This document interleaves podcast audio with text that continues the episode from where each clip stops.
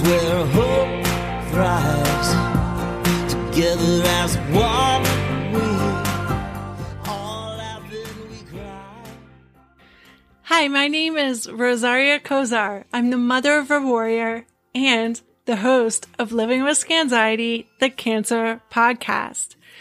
I set out to support, inform, and promote hope for you and your family during your child's journey through childhood cancer. I know all too well that every journey differs. So that's why I have a variety of guests, ranging from survivors, parents, specialists, doctors, and other people and organizations tied to the pediatric cancer world.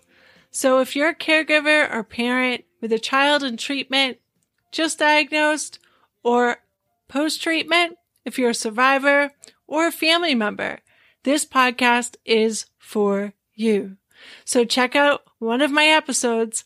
Please subscribe, and thank you so much for your time.